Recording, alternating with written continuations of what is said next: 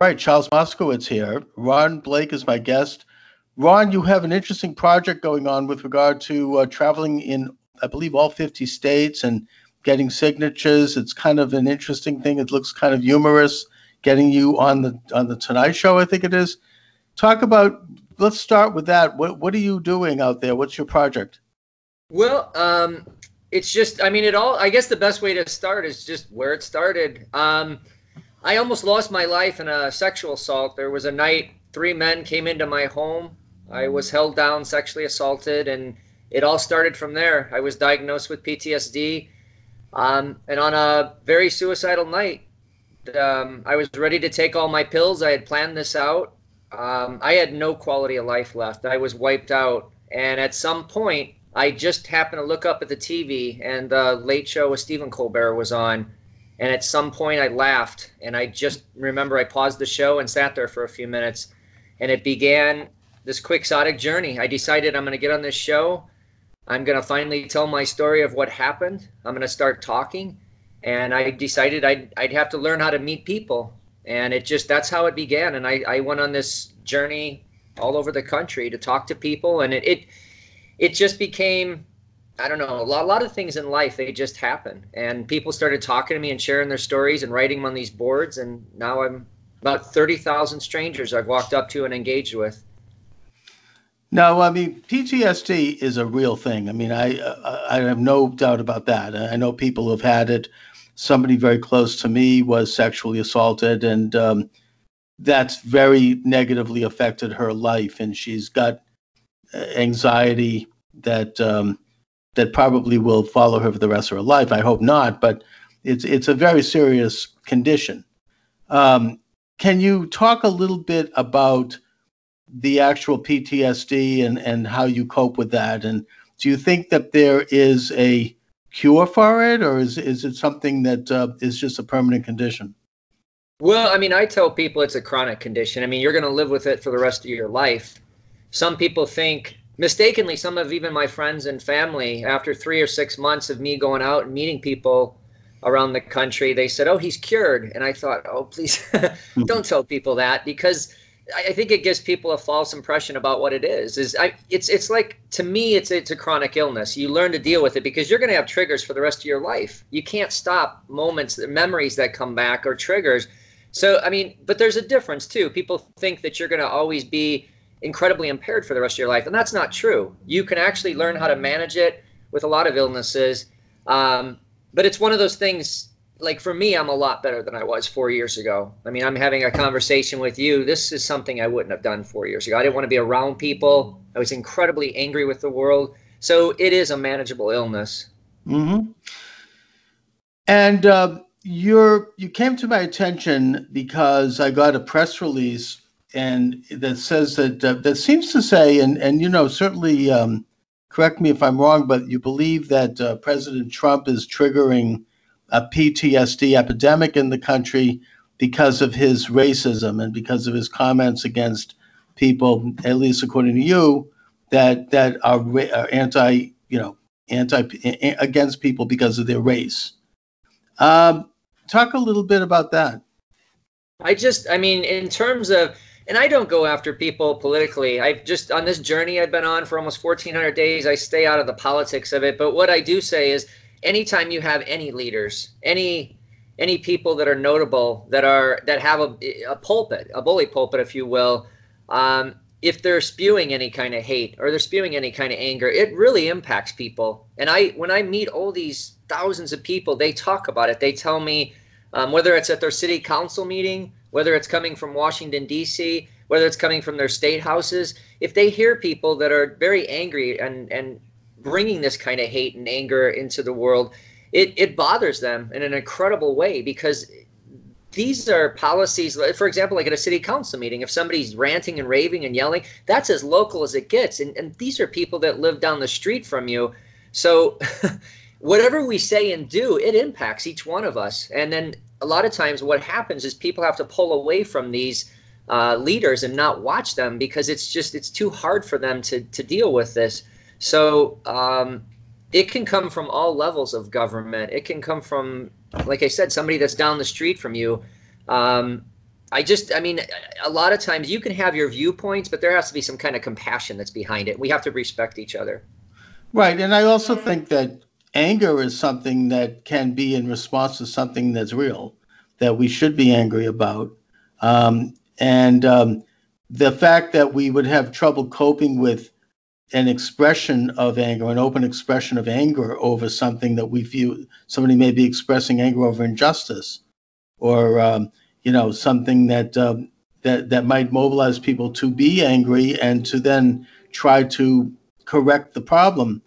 Um, you know, I think that that we have to cope with that. You know, sometimes it's not always pretty, but you know, the, the, there is things, there are things in life that can be um, can be problematic, and that we we need to be angry about it. I mean, I would think that you, for example, might be angry at the people who attacked you. Oh, sure, yeah. yeah and I, I, so, I I told people, I said I have to find a way to channel that anger because four years ago. I used to channel it in a very different way. I mean, well, I started isolating, and that got worse and worse. I didn't know how to be around people, and then when I would get around people, I'd have explosive bouts of anger so I decided I had to learn how to channel that. Otherwise, it's just useless energy. I told people, right, for sure. Yeah, and you've got it. So yeah, you're you're right. I have anger left over from um, from a lot of the situation, but I've tried to help with the social justice um, changes. I I was asked to testify in front of a Senate Judiciary Committee, and I did. Um, we were able to ha- pass a rape survivor bill because of that. So anyway, so that anger was put in a, in a good um, uh, channel for me. So I'm I'm trying a lot of different ways. I'm on a speakers bureau now that I go around and, and help with um, t- talking to other survivors. I've spoken at 22 colleges. So those are sort of the ways that I'm trying to channel that anger. But it I don't know if that anger I've got a little bit of Irish in me, so I guess that's always going to be in me. But this is more than just Irish anger. I have um, right. you know, that expression that people use, but um, I'm finding a, a better way to handle it. Okay, my guest is Ron Blake, and he is, uh, you're really becoming quite a, a, figure in terms of championing this issue of PTSD and um, a public face of that. And um, that to me is very important. Um, I follow politics. I'm a former radio talk show host, I'm an author, and uh, I've followed the Trump administration. And I think that your claim that President Trump is spewing racist ideas is misplaced. And I say that respectfully.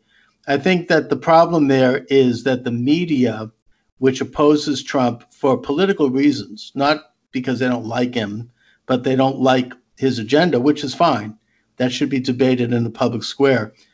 I think instead of doing that and instead of debating the issues that he presents and that he represents, they try to focus on attacking him with these kinds of names. He's racist, he's sexist, he's homophobic, he's xenophobic, and all these other things. And um, I think it's them that are fanning those flames by jumping on everything he says and twisting it and taking it out of context and trying to claim that he has something against this group or that group. Lately, now it's he doesn't like Jews, apparently. Putting aside the fact his daughter's a Jew, that's beside the point the thing is that because he says something and it's not this polished fancy you know you know bland thing that most politicians like to like to talk he they that's his they view it as his achilles heel and they attack him and they're using people like you and people who have post-traumatic stress syndrome by stimulating that in you and saying look at this he's doing this and you you know it's it's you, you know you're, you're getting stirred up so it's resulting in a, a national problem, in an epidemic, but it's misplaced. It is the media that is fanning these flames. I don't know if you listen to MSNBC or CNN, and I mean, it's day after day of just this absolute, you know, intense rage with these crazy conspiracy theories about Russia collusion and, and, and all this. It's it's worse than in a way what, what was going on in the McCarthy era you know, it's this fear mongering and this this personal uh, vendetta, and and I think that that's really the locus of this rise in in um, in post traumatic stress. Not President Trump. I'm not saying he's a perfect guy.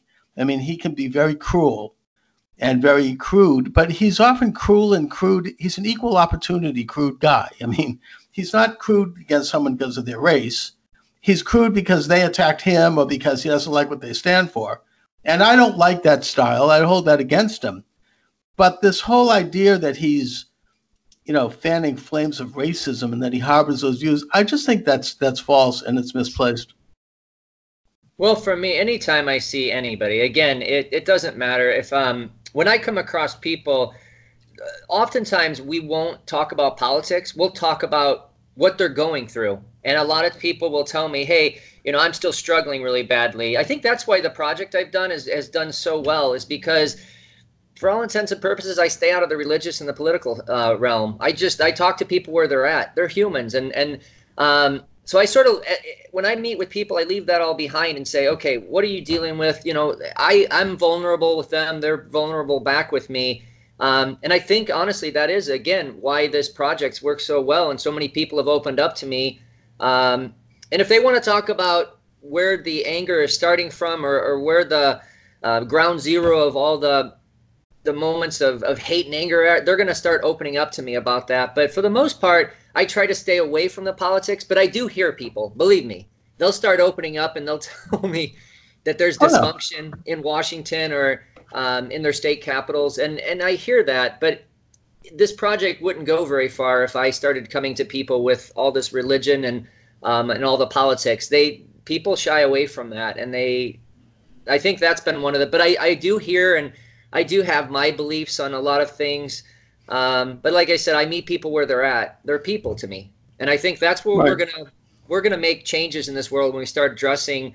Um, I mean, if people are upset, or if they've been through a sexual assault, or they've stepped on an IED when they were in Afghanistan and lost a leg, I mean, it's gonna we're gonna understand where the PTSD is coming from, and we we have to open up those dialogues, and then a lot of times too, we have to be able to say, okay, how are we going to get you better? How are we going to get better through this? And that's really where I want to. I like I for example, I was in El Paso a couple years ago, well before the shooting. Met 500 people that signed the boards, told me their stories. I'd love to be able to get back there and find out. Okay, you guys met me two years ago. How many of you guys were impacted by that shooting in Walmart? And then you know, open up those dialogues yeah, with them. Um, yeah, and and and, and also just as a separate issue, we ought to look maybe even scientifically at what's going on with these people who are committing mass murder and why what kind of rage is that and what's really triggering that? And i think that's something that's not being done by any side because everybody wants to politicize it and try to blame. And it, it's in a way it's a it's an epidemic now. And it's something that we should look at it the same way we look at the the uh, FAA looks at an airplane crash. You know every time there's an airplane crash the FAA goes in and they take a look. What happened was it a design flaw? Was it uh, overstressed, you know, components? Was it human error? And they try to learn from the mistakes so that they can lessen the likelihood of it happening again. That's how we should approach this, not getting it getting into a political thing. So I'm glad to hear that you're you know you're talking to people one on one because every situation is different and you know I, I caution this only because I see you know your press release is pretty political and you do say, you know, Trumpism and that this is all Trump triggering this phenomena. And I think a lot of people are convinced that he is. But I would ask people to open the, the, the lens a little bit and just look at a possible political agenda that might be associated with this, and that there are people who want to stop his movement. They don't like what he stands for, which is fine. But let's have the debate on the political stage. Not let's let's stop this kind of like, oh, you know, this kind of demonizing and this labeling of of people because it's not true and it's it's just um it's destructive and it hurts people. Yeah, and I mean I know the media um they have been covering. I think that's the point too. Um, where a lot of people in this country they are seeing a lot of the media it, it's continuous trump trump trump and so that is a big story and so when you said um, you know, in the press release, it talks about this. Well, yeah, I mean, the news does talk a lot that this is this is something that Trump is is causing and and bringing a lot of hate and anger into people's lives. So, but like I said, this is when I meet people, I'm not going to meet them there. I, I actually just say, hey, let's let's just open up a dialogue and talk, and then that's where we're going to make change. And I, I've told people over and over and over again. I mean, I could sit there and pick a side, if you will, and we're not. No, no, and, and, and again, I would suggest that he's not bringing hate and anger to people's lives. um, it's it's being portrayed that way by a media that wants to to stop his political agenda. So they, they they're uh, making this into a, a, thing like that, and they're using people like yourself to uh, by stirring you up and by you know they, they don't care about you, you know about your welfare, and and also you know look the the um, the anti-Trump forces are really starting to gather intensely right now, and they're, they're trying to work this agenda now that the Russia thing has fallen off. They're going to work that he has something against black people, which is ridiculous. I mean, the man had, there's no evidence. Anyone who's ever studied his career, looked at his business, has read his books, there is absolutely, it's absurd. He has nothing against black men and women. It's ridiculous. He may, if he criticizes someone who happens to be black, he's not criticizing their race, he's criticizing something about them. I mean, I think that's in a way, and he criticizes a white person in the same way. I mean, it's just it's it's a terribly destructive agenda, and it it it does trigger people who have had post traumatic stress because it's it's the way they handle it is so angering and so stressful, and they're demonizing him so much and, and turning him into this monstrous character that yeah, I mean, I feel triggered. I mean, everyone does. You know, it's hard not to. Yeah, and I and again I keep going back to when if um, some of the journalists have followed me around. Actually, there were three that followed me for three months, and then they they actually got nominated for an Emmy award about a documentary about what I do and go out. But they got to see what I do. The answers, the solutions to our problems in this world are really if people want to watch this documentary, that's it. It's just people engage me, I engage them. We leave. We don't we're really not trying to place the blame anywhere. We're saying we're struggling. What can we do to get better? And we're meeting each other again where we're at. We're, we're struggling. If, if after 9 11, I mean, people said, let's just let's save these people that are in the World Trade Center. If there's anybody left, let's save them. Nobody right. sat there in the first day or so and said, we're going to place blame. The, the key was we've got to help each other. And that's where this journey that I've been on, this is what I do. I say, you know what? We got a lot of people hurting I, would love to be able to go to back back to El Paso here soon, and again meet those folks that I met and just say, hey, where are you guys at right now? What can we do to help each other? Good idea. And I, where, I where can someone where can somebody see your documentary? By the way. Um. Well, there, it's it's called the Blake Project on YouTube. Okay. Um. And then I mean, people can go to the Blake Late Show on Facebook and or Instagram. There's just and I, to me, I encourage people to go to the the Facebook and Instagram because I put posts about the people I'm meeting, people that are going through some of these issues with PTSD, um, various traumas they've been through. And I want people to be able to see like their brothers and sisters that are struggling, but also too the people that are finding triumph to get through this.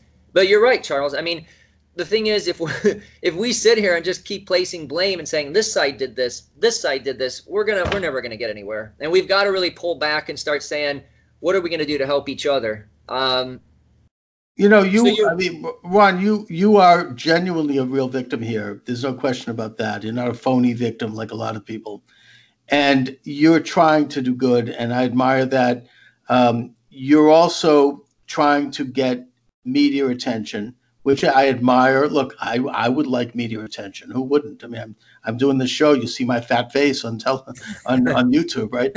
So I mean, I'm not trying to be hypocritical here. I get that, but I would just caution you only in that with the election coming up and with the anti Trump hatred being churned up, I'm hoping that you don't fall into the temptation, and it's very tempting, believe me, of joining that bandwagon for the sake of getting on the big media and leading a charge that Trump is making everybody sick mentally, because that is a hook, and you'll get you're going to get the big media swinging the door open and saying, "Come on in, this is great." You know, Trump is, you know, they've already tried the Trump is mentally ill thing anyway. What the hell? So, look, I mean, I get the temptation. I almost wouldn't blame you if you went that way because you are trying to do a good thing and maybe it requires a little bit of cutting a few corners to get there because, I mean, we all want to get on the big media. But I just hope you don't go that way. I mean, I know that it's hard not to because in this atmosphere, you get rewarded if you do. Yeah, I agree. I, I just and I've told people I've tried like heck to to just stay stay the course. I mean, for me, I didn't. You know, people say, "Well, you're trying to get media attention." Well, of course, I'm. I, I of course, there's nothing wrong with that. But the but the thing is, you want to do it the right way. You want to do it for the right reasons. not because you see an entrance. And again, I get the fact that everybody, I mean, uh, this was years ago. I was contacted in Boston because that's where I am. It was there was a big local story that was making national news. This uh, this young woman, she was a nanny and she was from Britain and she was in this country and the baby died under her care. And what should we do about her? And she was being held, and there was all this, you know, political gnashing of teeth. And I was called because I was a talk show host at the time by by a big news outlet. They wanted me to say something that would fit into a narrative of the right. You know, oh, you know, she should be home and barefoot and pregnant or some crazy. And I was like, no, I'm I'm not. That's not me. I'm not going to. I don't believe that. But if I had said, if I'd gone along with it, I would have been on the big networks. Right. You know what I'm saying? In other words, if you speak their narrative and if you go with what they want you to say, they're gonna the doors will swing open to you. And it's very difficult not to walk in those doors, especially when you're trying to do something good. You're a nice guy. I can see that. You're trying to do good here. And so it's hard to say no to, you know, you know, Stephen Colbert, you know, when the door and he spews, talk about spewing hatred. I'm sorry, I don't find him funny at all. But I mean, it's just it's hard not to. So I get that, and I just would caution you not to to go that way or to try to not compromise too much. You know, if you, if you are going to get political. And by the way, there's nothing else, absolutely nothing wrong with opposing Trump in the coming election. That's fine. That's politics. But just be careful with the the, the intensing, tense and rising Trump hatred agenda. Yeah. Is what I'm saying. Yeah, and, and, I mean, I, I think to some degree, I mean, I'll do the best I can. I, I think you. the thing is to keep your message totally pure. It's very difficult. I mean, I can still, but I've noticed is this. I spent eleven thousand hours trying to get on a TV show for five minutes, and I told people, it's not really about. Some people think, oh, it's about fame and fortune. You want to have your fifteen minute. Ah, God, I could find a thousand other ways that I could have found fame and fortune. This is you either you either get it or you don't. Like I told people, there aren't many people in this world that are going to spend 11,000 hours of their life not getting paid to get on a TV show for five minutes. It's because it's symbolic. And, and a lot of people in this journey have seen that. And whether they're from the right or the left, they've liked it and they've jumped on board with me and said, let's get you oh, on the show. And it's and a brilliant people, cause. And I, I, I'd like to see you get on the show because of what you're doing. And yeah, you know, you want to get on these programs because you're promoting a good cause. At the same time, a little fame and fortune is not a bad thing either. So I'm just saying, you know, it's hard to kind of navigate these things. It's a very complicated subject, and uh, I hope you, you know it's hard not to sell your soul a little bit. Any, anyways, uh, Ron, give out some information about where you could be reached, how people can view your videos, and how they could get more information about you. Yeah, and, and for the next probably week, the website's going to be down. Um, people have been helping me try to change it to a different format. Um, I mean, when the website is back up and running, hopefully soon, it's called BlakeLateShow.com. Uh, otherwise, they can go to Instagram and Facebook and see so many posts. It's Blake Late Show on there. And then again, mm-hmm. the documentary, it's called The Blake Project, um, and that's on YouTube. And I, a lot of times too people think that's all about me. No i mean the three journalism students from arizona state university that followed me for those three months they did an incredible job. And i think journalists don't get enough credit sometimes because they're they're put in a bad light. These journalists i mean they're students. They weren't getting paid and they went out and they produced a story that wasn't it wasn't good or it wasn't bad. It was it was just journalists when they were doing their job it's it's about telling a story and it's not from one side or the other. And that's why a lot of times i i want to give them a lot of credit and i want people to watch that documentary to see what some amazing people can do when they put their talents to use for for the right reasons. And um and and true journalists and they are there really are good journalists out there and i don't think we give them enough credit. So so there's my shout out to the journalism world. Okay. um, and i would I, I i've seen a few of your youtubes. They're excellent. I endorse them they're they're humorous and they're serious at the same time. You've got an important cause, but it's very well done. And uh, I, I, wish you all the best, Ron. And let's stay in touch and uh, maybe do some more programming as, as things develop. That sounds good. Yeah, thanks for having the time to talk with me and let me share this, Charles. Thank you so much. All right. Thanks a lot, Ron. I'll talk to you soon. All right. Take care. Thanks. All right. Bye bye.